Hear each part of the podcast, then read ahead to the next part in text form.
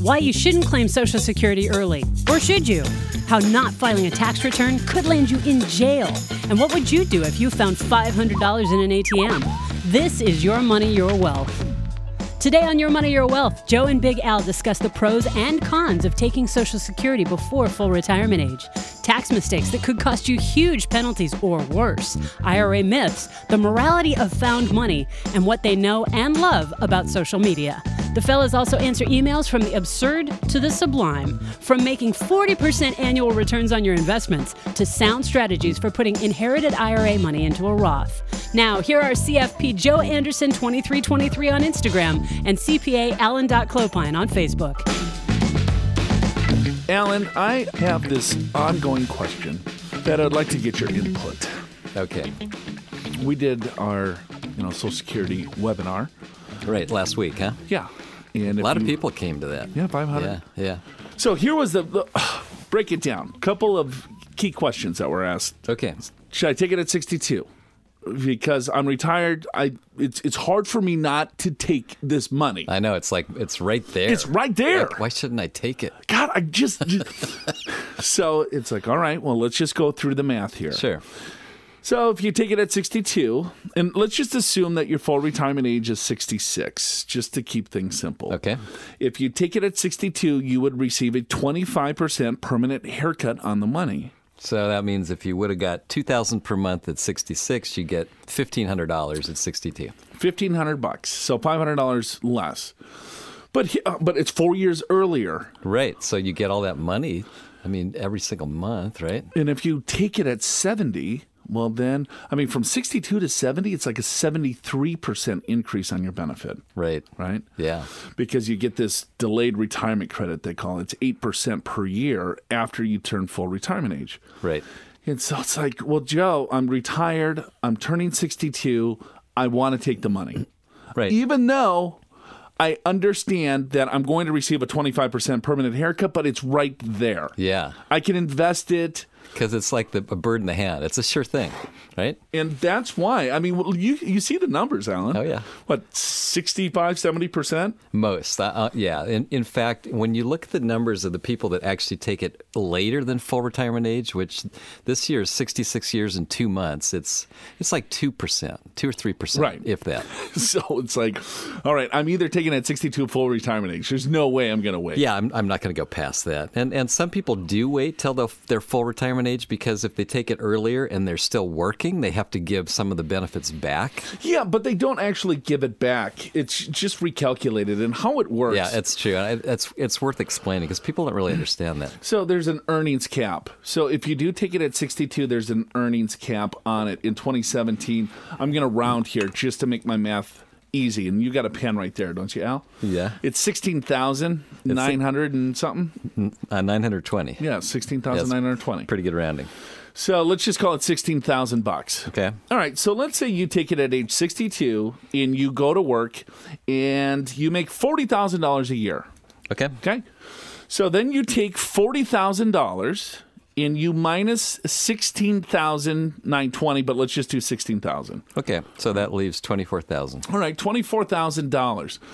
And then you divide that by 2 is 12. So then that's your reduction of benefit. So they take 12 back. they take $1 for every 2. You, well you- then you give 12 back and you get to keep 3. Yeah, you get to keep three. And so if I do that math right, so um, fifteen hundred dollars a month is your benefit. Um, so if they take, if you get three, so they're going to take ten months of benefit back from you. So let's say you do that the next year. So the same thing's going to happen. They're going to take ten months of benefit. So that's twenty months of benefit. So they calculate Social Security benefits on a monthly basis. Right. So they'll just assume that you didn't take it at 62, that you took it at 63 and what, eight, nine, ten months or Right. right? So, in, in other words, by the time you get to full retirement age, they're gonna they're they're, they're not gonna ding you for the money you had to give back. So, in other words, your benefit will be higher. They'll just increase your benefit like you never took it. And I think that's worth because a, a lot of people just assume that boy, once I give it back, I, it's lost forever. But it, at least the Social Security Administration is a little bit fairer than that. so it's like, but let's say if they made sixty thousand dollars well, that would probably wipe out their entire Social So Security you, benefit. you, you give it all back, and it's as if you never claimed it it's like you for, never pur- claimed for it. at- purposes of future benefit. you got it. got it. So even though I did claim it at 62, I'm getting that 25% permanent haircut. But if I'm still working, right, it's like, okay, well, no, you, you got to give it back. Right. And so you have to tell the Social Security Administration as well that you are working, that you plan on working. Because here's what happens if you don't. So let's say you get that $1,500 a month benefit. All right. And so you enjoy that benefit. You're not. And then the next year happens, you file your tax return. The Social Security Administration looks at the income and people are saying, well, why do they do that? Well, because they have to look at your income to determine what your benefit is, because it's all based on how much money that you make and how much money that you put into the system. So then they'll look and say, Clopine, what are you doing?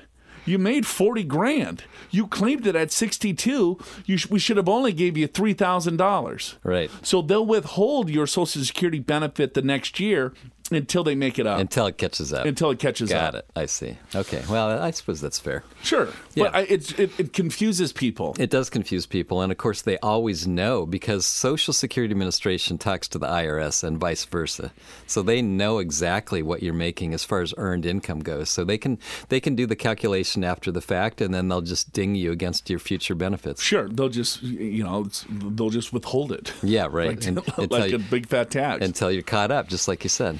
so, um, so I guess back to the argument of do you take it at 62? Well, if you're still working, you have to do this calculation, Right. Right, to see if it makes sense. Because some people want to claim it at 62 because maybe you have an older spouse that wants to claim the spousal benefit. Well, you cannot claim a spousal benefit unless your spouse is collecting a benefit. Right. So one spouse is older, and that older spouse has a lower benefit. That it, the higher benefit would be the spousal. And again, the spousal benefit is based on 50% of full retirement age. So if the other spouse claimed early, it's still based on that 50% um, range as long as the, the, the spouse is full retirement age. Right. How confusing is this crap? That's crazy. I get, I have to diagram it out myself. It's so complicated. uh, to say the least.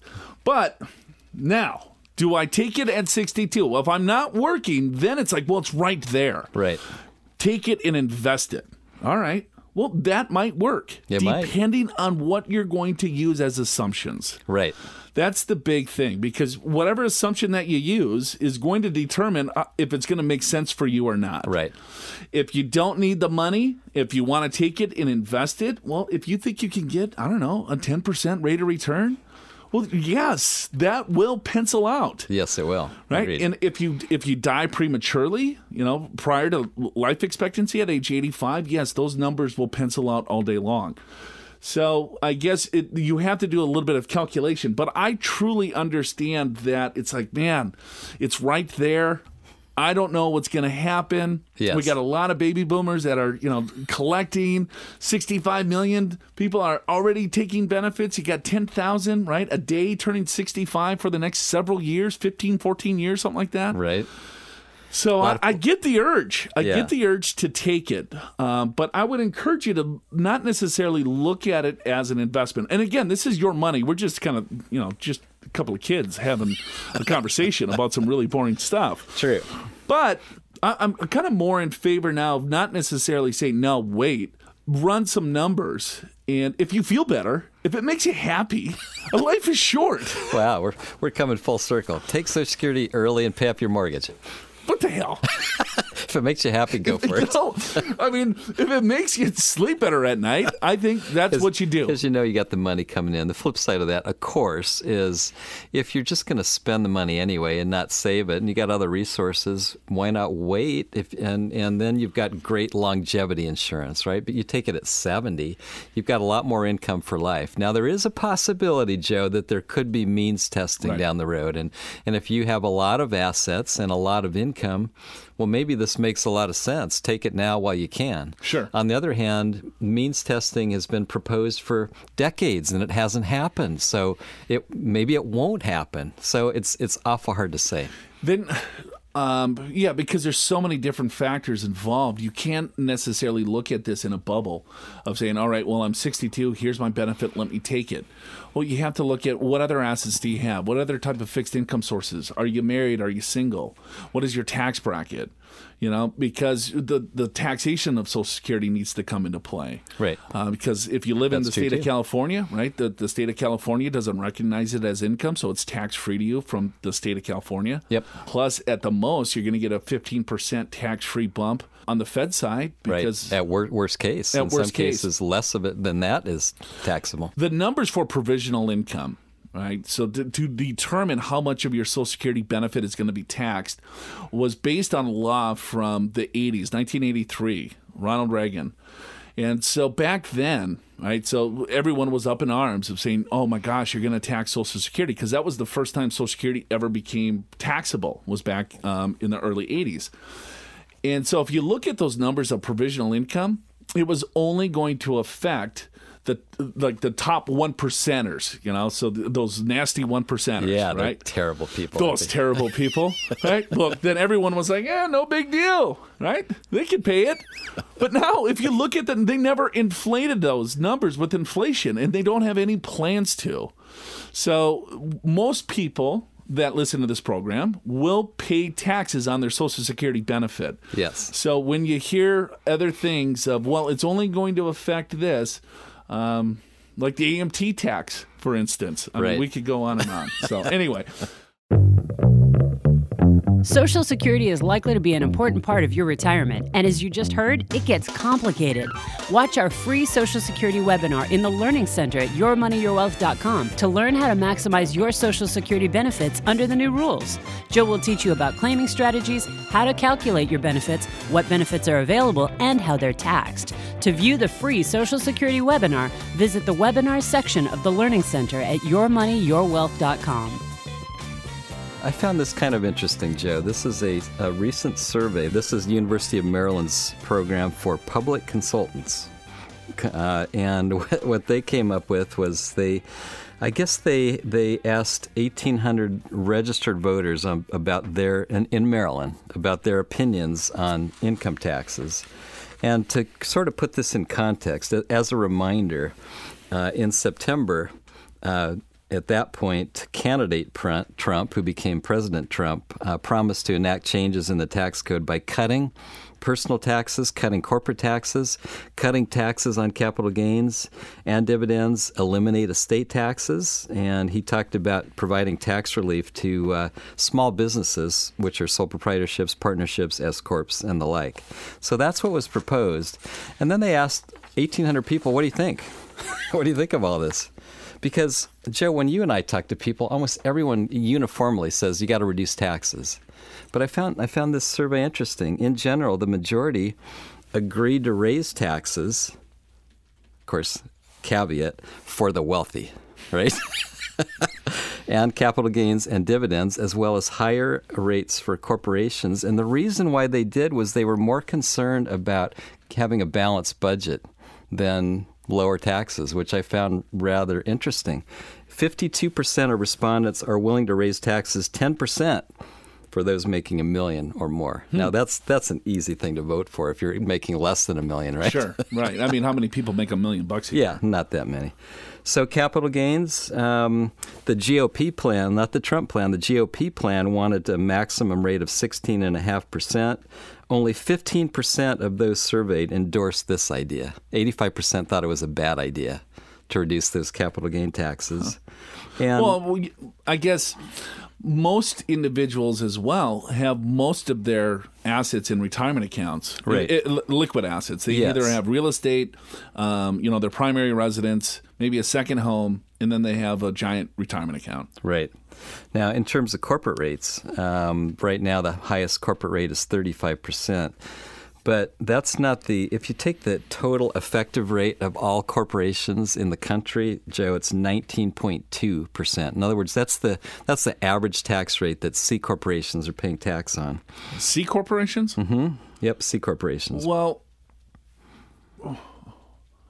because the if that's the average of all businesses, Yeah, of all C corps. Yeah. well, I would say eighty percent of businesses are small businesses, that's true. That's true. and maybe thirty percent of those are not profitable. It- well, They're that's not making any money. that's true too. That's, then, that's so true you too. take a look at the majority of that. I mean, they're not talking about Google no, they're definitely not talking about or Google. Microsoft But or uh, GM. so anyway, 53% of the survey respondents wanted to raise the effective rate to over 20%. yeah, well, I, I mean that makes sense when you look at it like that. You can't. Yeah, it's Like that's so misleading. it can be. oh, it can be. What are you talking about? It is totally misleading. anyway, you know why I found this interesting though, Joe, was because like I said, when you and I talk to almost anybody, they all want lower taxes. But when you think of it in the context of do we do we want to balance our budget? Do we want to stop creating all this debt that is only going to compound our problem for future generations? I think a lot of people are pretty sensible about that, which which I personally applaud. I think we've got to get our, our budget balanced before we can do much of anything because we're really basically saddling our financial woes on future generations. So that's my two cents. Wow.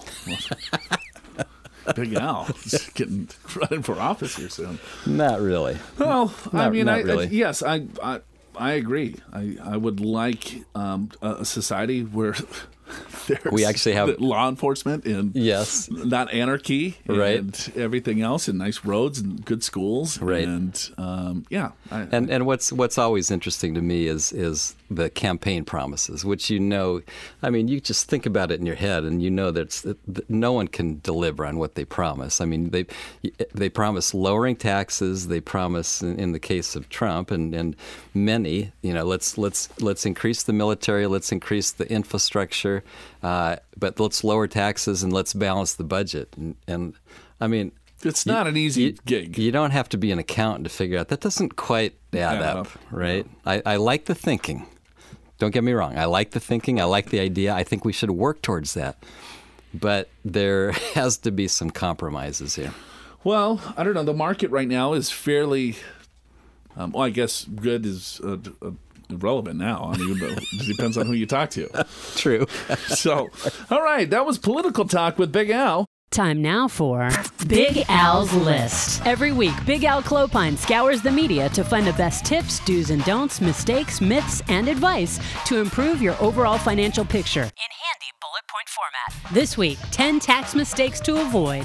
A lot of people make mistakes, particularly when they try to prepare the returns on their own, particularly when they do them by hand. Yes. And we've seen that Math over and and- over again. And and I guess if you do your return by hand, I'm not saying not to do it, although I'd say be careful because tax law is pretty complicated, and it it probably it probably behooves you to use a, a computer program like TurboTax or hire a professional. But a lot of people still want to do it by hand, and, and But I think most people that do it by hand, it's, it's like a 1040 easy. yeah, it's it's simple. But if you had like eight rentals? Yes, uh, and, much pass harder, through but I- S corp. I- I have every, uh, 1120s done by hand. Uh, I don't think I've seen a corporate return done by hand, but I've seen many individual returns done by hand that shouldn't have been because they own rentals and there's passive loss rules and they completely ignored that and they ignored alternative minimum tax because they didn't really understand that and all kinds of other things. But anyway, number one mistake, particularly if you're doing it by hand, is transposing numbers right? So you, you, you put in amount, you, it's uh, you put six thousand nine hundred, and you put nine thousand six hundred, or whatever the transposition is, and and be aware that the IRS knows a lot of the numbers already, so they're kind of just checking what you put down. For example, they know your wages, they know your interest income, your dividend income, they know the proceeds on your capital gains. Now they even know the basis, what you paid for the capital gains. They know what you sold a property for. They they know you have a partnership. They they know what you earn from the partnership. I'm surprised when you look at the numbers of audit, th- Yeah. it's fairly low. It is low. You know, with the, I'm guessing um, you- you're not seeing a guy with a, a, a you know some glasses, you know, sitting in a, a dark room checking returns and checking you know W two statements. No. it's all computer It's driven, right. And you would think that You think there'd be lots and lots it would of be audits. you know there Yeah. you know fifty percent of people would get audited. right, because there's some kind of mistake somewhere. Uh, somewhere, Right, I mean, you right. could just match it, red flag it, send out a, a letter. Right. Right, because I mean, we learned last week that the number of audits, the average audits is like about one in 120 people get audited, something like that, which means less than 1% are actually getting audited. And most of the audits these days are done by letter. They're just, you get a letter in the mail. Hey, we, we got this. You said that. You need to pay us this much extra tax unless you disagree. If you disagree, tell us why. Right. And I mean, it's real simple too because I get a couple of other W 2s from um, the schools that I teach at. Yeah. It's not a lot, a couple hundred dollars. Right, Right. right. And sometimes I forget to give it to, um, Your tax guy? yeah. Yeah. And so then I get a letter and it's like, hey, you owe us another $16. And I'm like, all right, whatever. You pay it. Right. yeah. Yeah. Yeah, right. So I mean, that's why I was thinking. I was like, "Oh man, I totally forgot about it." But it was only a few hundred dollars. How the computer can catch that? That's why I was thinking, why wouldn't there be more audits? Right, right. Anyway. Here's another mistake is not filing. You just don't file it. Just Screw forget it. I don't I don't agree with taxes. I'm not going to do it. Unconstitutional. that is called tax evasion. The IRS doesn't uh, like that. Our government doesn't like that. But in some cases, people don't really have to file because their income's low enough. And right now, surprisingly, if you're single and your income, your total income is less than ten thousand three hundred fifty dollars, you don't have to even file a tax return. All right. How about if all of my income is, let's say, um, Social Security, and I have a house, Okay. and I die, and my heirs sell the house. Right, maybe it's a modest house, couple hundred thousand. Right. right. But then I get the 121 exclusion, so there wouldn't be any tax, you know, on that primary residence. Plus, it's a step up in basis anyway. Yep. True. True. Right. So Social Security is not taxed because there's no other income. Yeah. And then my house is sold. Would I? Would the successor need to file a tax return? Uh, yes, and and the reason is because So when you're saying I should have filed that tax return for my grandmother? yeah, you, they're coming after you. Oopsies. Well, um, because if, if, in other words, if you sell an asset and- and the proceeds are greater than ten thousand three fifty, you have to file a return to show the tax basis. Right? Hmm. That's yeah. You might get a letter on that. anyway, That th- if years you, ago. Well, well, you got maybe because they they can audit you three years after you file, okay. as long as you file you file timely, right? Yeah, well, there's no tax anyway, so I'll just give the stuff to Oh, you. you, You, just quit, you- you- that's right. bust out a return. That's right. You didn't file. You didn't file timely. No, I didn't. all. Fi- no, I didn't Yeah. even file the return. Yeah, right. Okay. Well, here's the number for married. So what are you saying? I'm. I'm, I'm, I'm You- You're. Uh, I'm going to visit you in jail, and Oh, I'm going to. jeez. gonna, what? What kind? Of, I'll, I'll make bake you some bread, oh, wow. like pumpkin bread or uh, Yeah, banana bread. Uh, the number for married is twenty thousand seven hundred. But here's another mistake: is people are under those amounts and they they worked some part-time jobs. They had withholding. You're not going to get your withholding back unless you file. You don't have to file because your income is low enough, but you should file so you can get a refund on your tax withholding. How about uh, number three? Fear of filing. Fear of filing. So uh, some people figure out how much they owe the IRS and decide not to file the return because they don't have the money to pay it. That's not a good idea. No, because that's just going to Not a good idea because compound the problem. because here's what happens is if you file and don't pay, well then you want to get set up on a payment plan and there's different ways to do that. But uh, if you don't file at all because you think well then they'll never know. Well they by the time that they get around to catching you, they actually charge you a a, a, a non-filing penalty of five percent per month in addition to the tax, in addition to late pay payment penalties, in addition to interest. Oh man, that's the last thing you ever want to do. Plus, I'll tell you what, not filing is a criminal offense, and actually, some people go to jail every single year for not filing. So don't be one of those people. Well, this is just a really wonderful show. oh, God. I'm trying to keep people out of trouble. Look at Big Al. The the the fourth uh, item is uh, is doing uh, putting your wrong bank information, your route, your routing numbers wrong, and so the the refund gets. It, it, who knows where it goes? It doesn't come to your bank account. That apparently happens all the time. People forget to check their bank account number and their routing numbers, and so the IRS can't. All right, so let's say it sends it to a different bank account. Right. So you're waiting for it, don't get it.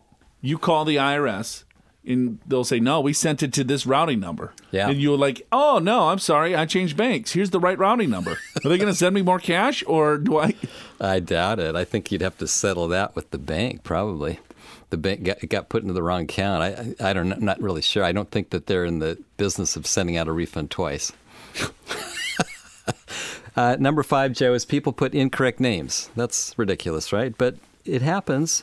Like people get married and and they uh, they put their new married name, but Social Security Administration has down as the old name. The, the return gets kicked out. There's a problem. Or here's here's the example. His friends know him as Machine Gun Kelly, but the IRS knows him as George Barnes. So don't put Machine Gun Kelly. It's the That is so stupid. oh, yeah. Uh, here's the next one extension confusion, which um, Oh, you can extend your tax return. In fact, the tax due date this year, Joe, is April 18th. It's not April 15th, it's April 18th, is the last date you can file on time. But you're allowed to extend your return for six months by simply filing an extension. And the IRS gives you six month extension, no questions asked. But make no mistake, that does not extend your, your period to pay. In other words, you, if you owe or you think you owe, you have to pay that with the extension. If you don't pay it with the extension, then you get charged late late payment penalty as well as interest penalties. So be aware of that. You know, we had a discussion with a, a hypothetical client that receives a K1, right, at the end of the year. And so it's like, all right, well, do I pay quarterlies on this? Or do I just kind of because you know a lot of small businesses you don't really know what those profits are going to be Right. until you know you, you close the books. True. so what's what's your advice there? What happens if you don't pay quarterlies and you have a large k1 i mean what's what's the worst that can happen? Well, if you don't pay quarterlies, like let's just say you should have paid three thousand dollars per quarter. So and the quarters is April fifteenth, June fifteenth, September fifteenth, and January fifteenth. So what they do is didn't charge. they change those dates to kind of some weird stuff well, recently the no, that's been that way for a while. But but the weird thing is, it's not April fifteenth and July fifteenth. It's April fifteenth and June fifteenth, so that the government would get it before June thirtieth fiscal year end.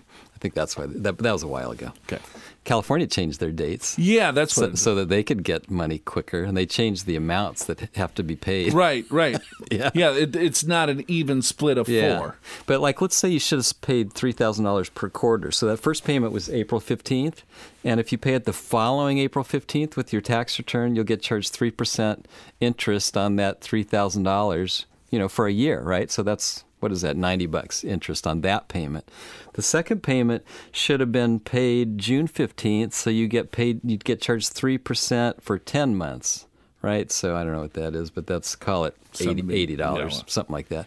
And then the next payment, you should have paid that September 15th, so you get charged whatever, 40, 50 bucks for that payment. And the last payment, you should have paid January 15th. You're three months late. You probably get charged about 20 bucks interest on that. So that's how that works. Now, if you don't pay the payment with your tax return or extension, not only does that 3% continue, but then they charge you a half a percent per month for late payment right, which is equates to 6% interest. So now you're basically past April 15th, you are paying a, a, a 9% interest rate. And if you don't file an extension and don't file, now you're late filing.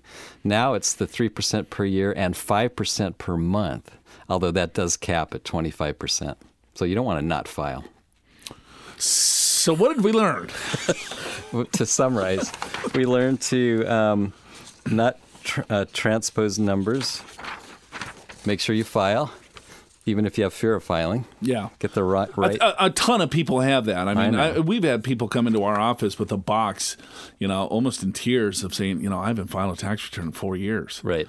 You know, oh God, I mean, should I, what, what do I do? You know, Should I, should I move to Mexico? God, I don't know. should I file all four at once? Are they going to come after? I mean, yeah, it's right. okay. If you need a free financial assessment, if you missed an episode of the podcast, or if you're just dying to see what Joe and Big Al look like, visit yourmoneyyourwealth.com. Access the Learning Center with resources, white papers, and webinars on investing and financial planning. Subscribe to the podcast and see clips of the Your Money, Your Wealth TV show, all at yourmoneyyourwealth.com. If uh, you didn't hear last week, Big Al said we've been on now for 10, 10 years. years. 10 years together. You, you've been on longer than I have. Well, yeah, I'm, I'm, I'm the, the lucky You, one. you, yeah, I think you preceded me by about, Six months. yeah, I was going to say three, but maybe it's six. Oh, maybe it's whatever. I was totally guessing. I had no idea. Yeah, I was a wily veteran. Yeah, I know. By the time I came on, you had to show me the ropes. Yeah. You said out. You got to talk into the microphone. Yeah, that was about it. That's all. that, that's all I still know. Because the, the rest of it is just talking. Yes. How hard can that be? Yeah, not too much. Yeah. It's not that hard. Um, all right, I got a question for you. Yeah. Let's say you go to the ATM machine. Okay. All right. And you're gonna take some cash out. So you're presuming I got money in my bank account. You have a big wallet. You think We I- all know this. Think I got money there? Okay. Guaranteed. okay. and so you go, you're gonna put your card in, and all of a sudden you look down, and there's 500 bucks in the machine. Okay. What do you do? Well, I suppose um, And you're not at a bank branch. you're not. You're just just like You're at a seven, uh, not a seven, you know, just like outside somewhere, you know, in Yeah. a mall.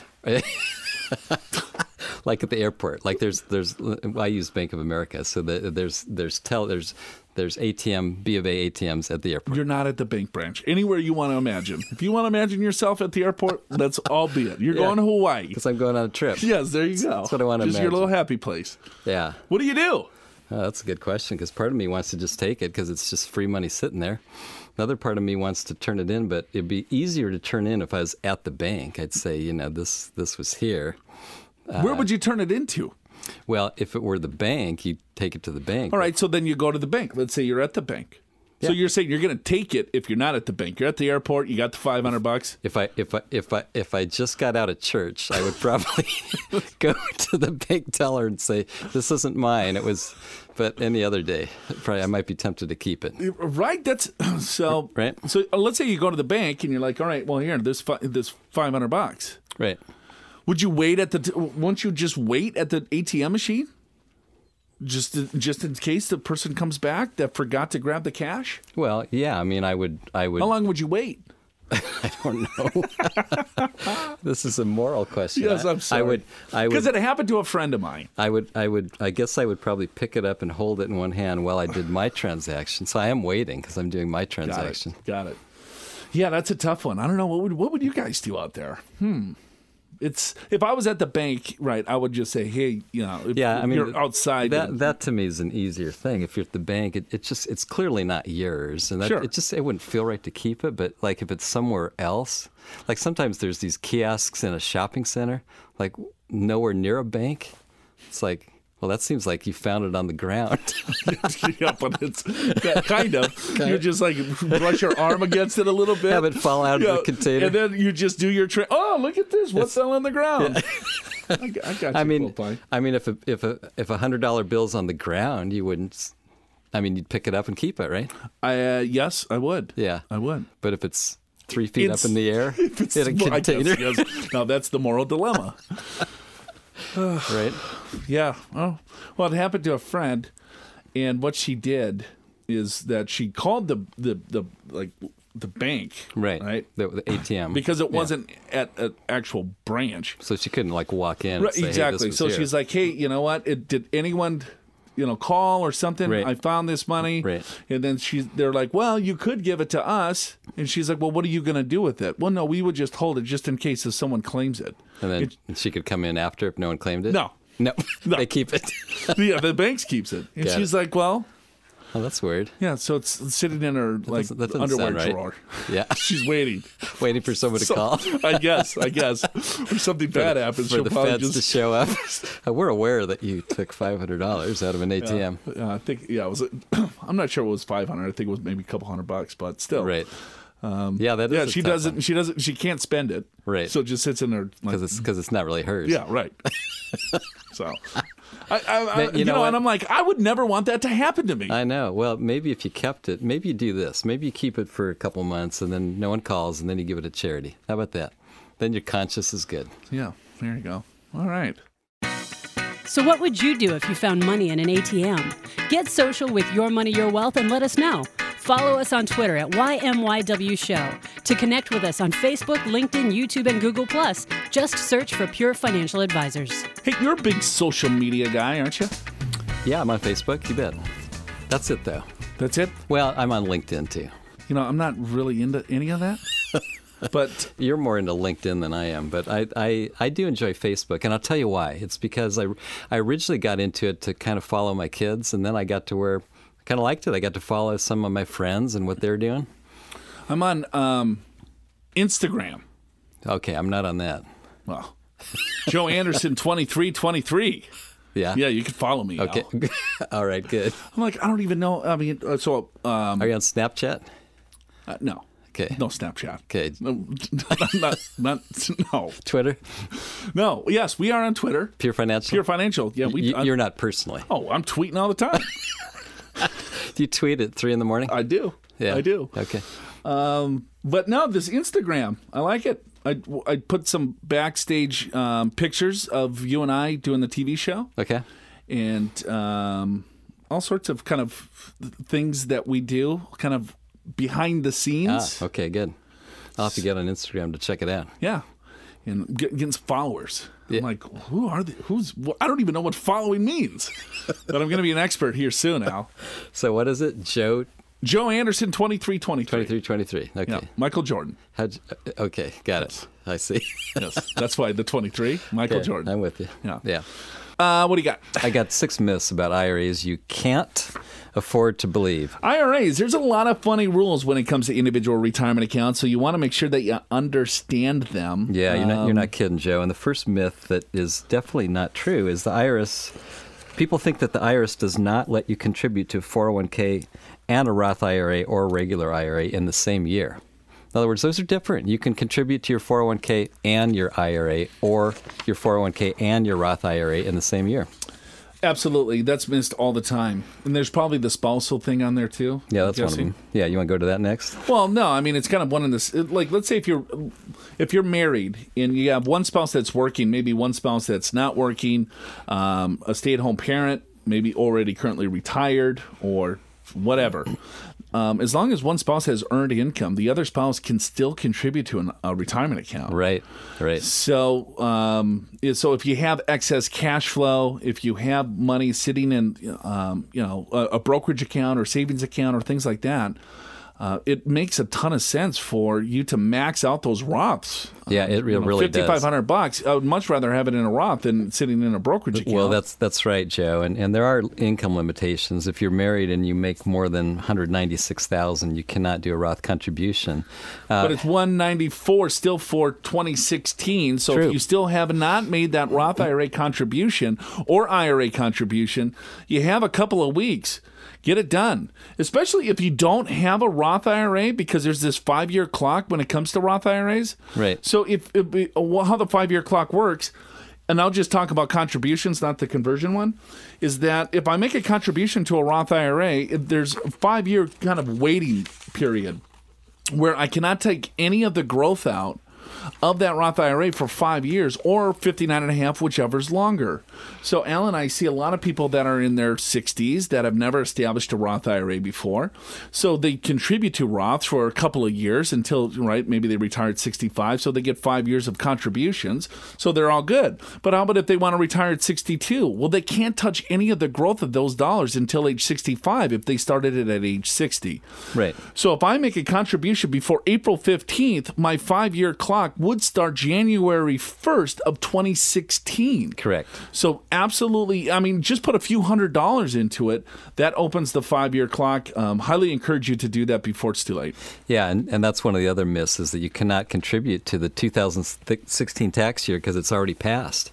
Not true. You can contribute all the way to April 15th, and this year it's actually April 18th because that's the tax filing day. Joe, another one is that I make too much money to contribute to an IRA, and there's different limitations here, but anybody can contribute to an IRA that has earned income as long as they're younger than 70 and a half. End of story, period. Right? Now, you may not be able to deduct it, but you can contribute. And in some cases, even if you can't deduct it because you're in a company retirement plan and your income's too high, you may still want to do a non deductible uh, regular IRA uh, because then you could do what's called a backdoor Roth. And of course, this is only if your income is in excess of the Roth contribution uh, income limitations. But if it is, you can do a non deductible IRA and turn right around and convert it to a Roth, and there's no tax to pay on the conversion because you got no tax benefit putting putting the money into the IRA. I mean, there's some caveats. You can't have other IRAs, otherwise this gets more complicated. But you can have 401ks, 403bs to be able to do this. Uh, it's a great strategy. It's time to dip into the email bag with financial questions courtesy of Advisor Insights from Investopedia and you, the Your Money, Your Wealth listeners. Joe and Big Al are always willing to answer your money questions. Email info at purefinancial.com or you can send your questions directly to joe.anderson at purefinancial.com or alan.clopine at purefinancial.com. I got. All right, ladies and gentlemen, this is a doozy here. Oh, really? Okay. This is a doozy. Why do you say that? Is it a long question? You have a long thing to read? I do. Um, and I see some percentages here that this is going to be interesting. Hmm. And I think this will be a good lesson to all of us to learn. Okay. All right, I need guidance on my investment strategy. Okay. I'm considering two strategies, and I need a professional to guide me through the pros and cons of each of them. Okay. Got it. My first strategy is do short term investments by selling a stock as soon as I have a 3% gain on that stock and then reinvest that money on another stock, assuming each stock goes up by 3% within a month. Okay. My return would be roughly 40% per year Okay. with the compound effects. okay. Sure. That's pretty easy to do. Yeah, three percent per per month. That's thirty six percent compound interest. Forty. I'll, I'll give you that. All right. I understand that things don't always come out as planned, so my conservative target return is 20%. Now let's go back. Th- that was the first correct thing I heard in this whole statement. It's things don't always turn out like you predict. Okay, so he's got three So a sentence out of six. expecting forty. I'll, I'll take twenty. His conservative, hey, 20. He Yeah. wants 20. Yeah. My second strategy is to do long term investments by buying stocks that have good dividend history Okay. and hold it for the long term. Okay. I don't expect to use this money in my brokerage account to cover any monthly expenses, so either way will work as long as my money can grow. My investment goal is to maximize the take home gains after tax. Okay. All so, right. what say you, Clopine? Well, I'm not a fan of either one, but if I had to pick one of the two, I'd pick the second one long term stocks with dividend history, but I see major issues with both. So, first of all, the first one short term investments. I own a stock. When it goes up 3% within a month, then I sell it, and then I buy the next one. To get another 3%. So, each month he's doing this. Yeah, how do you do that? I mean, who who does that? 40% returns. Who Al? can do that? Come on. I mean, probably the seminar gurus tell you you can do it, but in reality, that's not that's not practical or possible why is that? because It sounds easy enough. because the stock market that that presumes the stock market goes up in a straight line at all times, and it doesn't. It's very volatile. But yeah, but when th those What- stocks go down, other stocks go up, don't they? Yeah, but so what? What if you have? So the- what, what if you buy your stock and it didn't make the three percent before the month? It goes down eight percent. What, So what- how does he find the information of that particular company before it goes up that 3%? yeah, what information does he or she have that no one else has? Right. Because if the company was going to go up by 3% for that month, be, well, something has to happen for that to have a 3% jump in a month. Right, because if it's already expected to happen, well, the price would already reflect that. Yes. Right. So, in other words, based upon all known news, right, then uh, it, it's already priced in. That's how stocks work, because they're forward-looking in terms of price. Uh, Yeah, they're already taking a look at 10 years out of what those cash flows of what those companies Mm-hmm. are anticipating to generate and they take the present value of those future cash flows and they call it a price in you know layman's terms it's more complicated than that but you get what i mean Now, let, let's say even that you could do this, and let's say you you made, I don't know, I don't, forty percent. That seems very unrealistic. Even twenty. Let's say you made ten, just to throw out a number, and they're all short-term gains. So they're all ordinary income taxes. If you're in the highest tax bracket, you're paying fifty percent tax between federal and state in California, right? So you're only keeping half of it. And one of the one of the last sentences was, "I want the the most After tax. after tax return, which is why the long term investing is better because it's after tax. But if you're investing just in long term stocks that have high paying dividends, you're you're you're very segmented in in what you're owning and you're taking a lot more risk than you know. And, and furthermore in low interest rate environments like we have right now you and everyone else is looking for high dividend paying stocks. So do you think the price of those stocks is actually pretty high because they're in demand? The answer is yes. So you're buying something high which may not be the best strategy But you, you hear stuff all the time. It's like, all right, well, if stocks go up, and you know what? I'm not going to get greedy. I'm only going to take 3% profit per month. yeah what's so hard about that That's, you know, so, I mean, that's the lack of information and education when it comes to people Well, investing. and here's the thing about that is let's just say this individual does that for three or four months, and then then it's a it's a it's an overconfidence bias. Now they think they they've got the secret sauce until things turn around. more and more people, Alan, because I'm out there just about you know two three nights a week, um, you know, doing education classes uh, to the public, right? And I would say over the last six eight months, I've never seen so much more overconfidence in the U.S. markets, Right. In my almost 20 years of doing financial planning. Yes, and that's because we've had a tremendous bull run, and so whatever you invested in the U.S. market did well, and so then you start thinking you're a great investor, when actually you just kind of rode the tide. And yeah, and you got to be careful too because the downsides happen quickly, right? They do. And it's like when we least expect it because if we knew it was coming, we would have gotten out. Right. Right? So it happens when at least ex- uh, but to get the money back, it's a it's a harder road up than it is down True. because it, if you do the math, if you lose 50% of your money, you don't need a 50% rate of return to get your money back. You need a 100% rate of return to get your money back. Yeah. So if you if you bought a stock for thousand dollars, it went down fifty percent, so now it's worth five hundred dollars. If it goes up fifty percent, well, fifty percent of five hundred dollars is two hundred fifty. So you only got seven hundred fifty. You don't have your thousand back yet. Right. You need a full 100% rate of return. So the market could drop 50, but for you to get back up, it takes you twice as much to Right. get it back up. as a percentage. as a right? percentage. So if you don't have a strategy in your overall portfolio of looking at things to say, "Hey, I need some downside protection in regards to, you know, treasury bonds, government bonds, short-term tips or whatever." Uh, because it's like, "Well, why do I want to buy something safe? I look at the markets. The markets are going to continue to roar and I've already missed out and I need to catch up. I haven't saved enough." I mean, all of this leads to disaster absolute disaster. So you want to understand the risk that you're taking on the portfolio, making sure that it's appropriate given what your goals are. I mean, if you want a super high octane portfolio, you want the highest expected return possible, right? So just here's what you do. You have one asset class. It's called small value in emerging markets. Okay? That's true.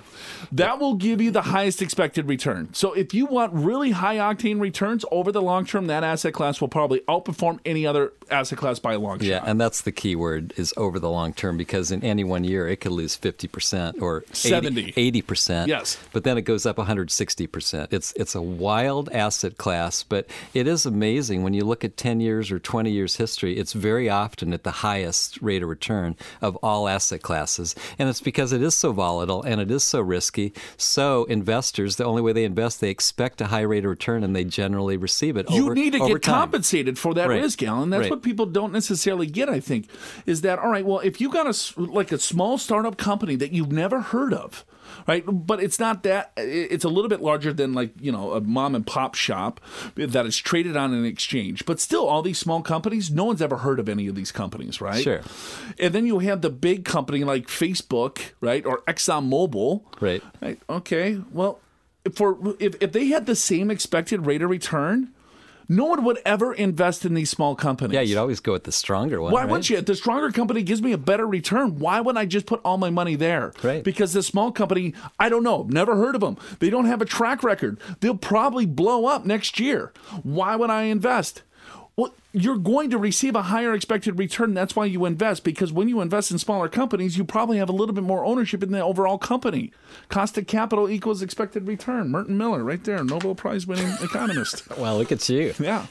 So, but you, you have to think there is no free lunch at all. And so you just have to kind of put things in a perspective. If someone could get 3% every single month, God bless you. I'm not saying it's impossible. I think it's highly improbable. Right. And how we want you to look at your investments is to make sure that you have the highest probability of success for your financial goals. Good way to say it. Let's talk about this one. I am a 24 year old college student working full time, roughly 24000 in salary, and have a Roth IRA in addition to an inherited IRA.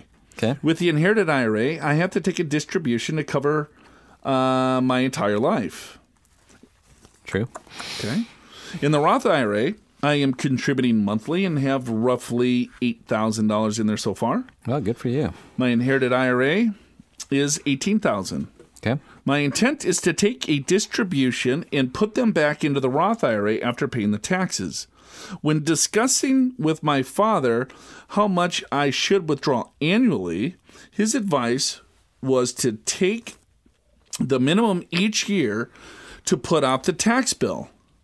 To me, it makes more sense to take as much as I can up to $5,500 contribution limit without going up a tax bracket. This way, I have it all moved out and I can grow it in a Roth IRA before I reach the point where my income has um, increased and I face a higher percentage tax rate. Which one of these strategies would you recommend? Or is there a different strategy to manage the IRA that you would suggest? I'm aggressively investing in both accounts due to my very extended timeline for retirement and have a separate brokerage account that I can withdraw uh, from if I need the money in the short term. Now, this kit is sharp. This is this is a great question. If I do say so myself. So 24 years of age, making 24,000 a year. First of all, even if you don't itemize between standard deduction and exemption, it's about 10,000 bucks. So let's just say taxable income is 14,000.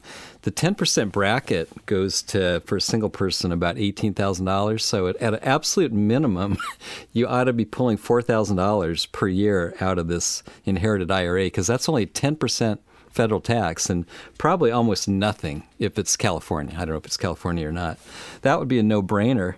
Uh, uh, you also, gosh, even anything above that is taxed at 15%. That's a super low rate. So you could even withdraw the whole thing and only pay 15% tax or maybe you straddle a couple years do nine one year nine you know whatever but the sooner you get it out right then you then it's going to stop growing in a retirement account now you can only put $5500 into roth per year but make sure that you maximize that and man 24 years old already got $8000 in a roth adding $5500 per year that's that's some good stuff because that Roth IRA in retirement will be 100% tax free. So I got two comments, three comments on this.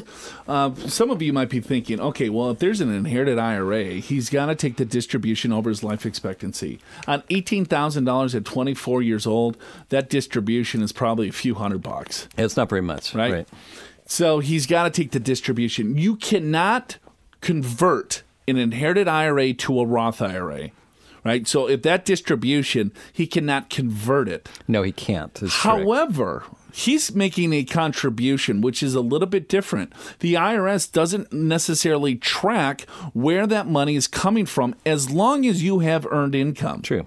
So if he's making $24,000, he has earned income. And maybe that $24,000 that he's earning, he's spending every last dime of it, but he's got this inherited IRA that he's taking distributions.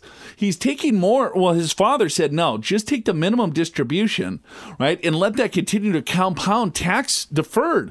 Why would you want to pay the taxes before? Again, that's where the father's messed up. And that's where most clients are still screwed up in a sense of like, all right, defer, defer, defer, defer, defer, right? I don't want to pay the tax now. I want to kick the can down the road. Well, don't do that in this scenario. As Big Al just said, your tax bracket is almost zero. Take as much money out of there as possible. I like him just taking out 5500 bucks. Then it goes directly into the Roth IRA, right? So it, it, takes out of the inherited IRA. Again, you cannot convert a distribution from an inherited IRA. If he did not have earned income, he would not be able to do that strategy. You cannot take the distribution from an inherited IRA and make a contribution to a Roth IRA if you don't have earned income. True. Since he has earned income, he can do this. So he's taking the distribution. I would suggest take the $5,500 out, pay a minimal tax on that. He'd be in the 10% uh, Mostly. on most of it, and another $1,000 in the 15 So your tax bill is a couple thousand dollars. I'm not even that, a couple hundred bucks. Right. So on the other hand, Joe, I'm thinking at, at this. He's already got eight thousand dollars in a Roth at age 24, so he's he's got he's got a source to do that, right? Or maybe it's even from his current income. So maybe, like, let's just say he's already putting four grand in, so he can only put in another fifteen hundred. I would still take out at least four grand out of the inherited IRA because he's in such a low bracket, right? And then you've got that money that you can then keep contributing to the Roth IRA as you qualify. But here's where I'm coming into real life, and you are the CPA number guy. Okay. He pulls out more what's he potentially could do with the money? He could spend it. Yes, and I don't want him to spend it. I don't think he's going to. He's disciplined. How many 24 year olds do you know that have $8,000 in a Roth? I don't know. None. My future wife. Uh, but no, because right, you're 24th. You know, when I was 24, if I had an extra, right? I, hey, I maxed out my my Roth IRA. Got a couple thousand dollars, fellas. Key West. Let's do this. Yeah, but that's you. He's more disciplined. Yes, he's a lot more disciplined. Or she. Or she. So, congratulations. That's the question of the month. Yeah, that's a good one. That's I like a great that question. You know, it's a smart kid. Don't listen to your father on this one. Don't listen to Big Al. Listen to me because right? Just take on enough. Let the rest continue to defer. Just do enough to put your Roth, get all that eighteen thousand dollars out, a very low tax bracket. But if you know you're going to get a big fat raise in it, then I would listen to Big Al.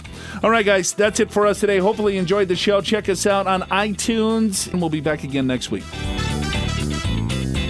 So, to recap today's show, whether taking Social Security early is a good idea or not depends entirely on your situation. People like the idea of raising taxes on the wealthy. Filing a tax return and paying your taxes on time are always good ideas. There's still time to contribute to your IRA for 2016, and a distance of three feet just might make a difference when you find money. How you decide is up to you. Subscribe to the podcast at yourmoneyyourwealth.com through your favorite podcatcher or on iTunes, where you can also check out our ratings and reviews. And remember, this show is about you. If there's something you'd like to hear on Your Money, Your Wealth, just email info at purefinancial.com. Listen next week for more Your Money, Your Wealth presented by Pure Financial Advisors.